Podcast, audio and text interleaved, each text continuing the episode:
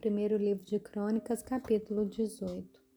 Depois disso, Davi atacou os filisteus e derrotou-os e tomou Gate e as suas aldeias das mãos dos filisteus. Também derrotou os moabitas, que se tornaram servos de Davi e lhe pagavam tributo.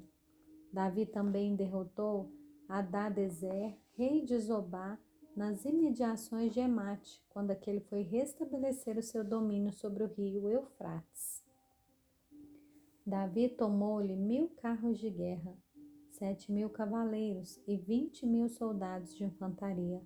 Mutilou todos os cavalos dos carros de guerra, com exceção dos que puxavam 100 deles.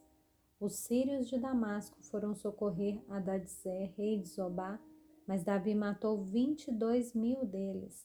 Davi pôs guarnições na Síria de Damasco, e os sírios se tornaram servos de Davi e lhe pagavam tributo. E o Senhor dava vitórias a Davi por onde quer que ele ia. Davi tomou os escudos de ouro que eram usados pelos oficiais de Hadadezer e os trouxe a Jerusalém.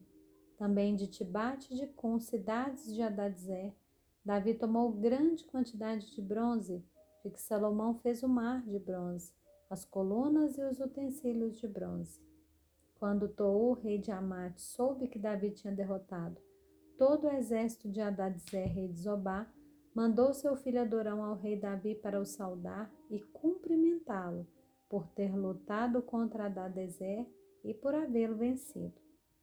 Acontece que Hadadezer de contínuo fazia guerra a Tou. Adorão trouxe consigo objetos de ouro, de prata e bronze, que o rei Davi consagrou ao Senhor, juntamente com a prata e o ouro que havia trazido de todas as demais nações, de Edom, de Moabe, dos filhos de Amon, dos filisteus e de Amaleque. Também Abissai, filho de Zeruia, matou 18.000 edomitas no Vale do Sal. Pôs guarnições em Edom, e todos os edomitas se tornaram servos de Davi. E o Senhor dava vitórias a Davi por onde quer que ele ia. Davi reinou sobre todo Israel, julgava e fazia justiça a todo o seu povo. Zoabe, filho de Zeruia, era comandante do exército. Josafá, filho de Ailude, era cronista. Zadok, filho de Aitub, e Abimeleque, filho de Abiatar, eram sacerdotes. E Salsa era o escrivão.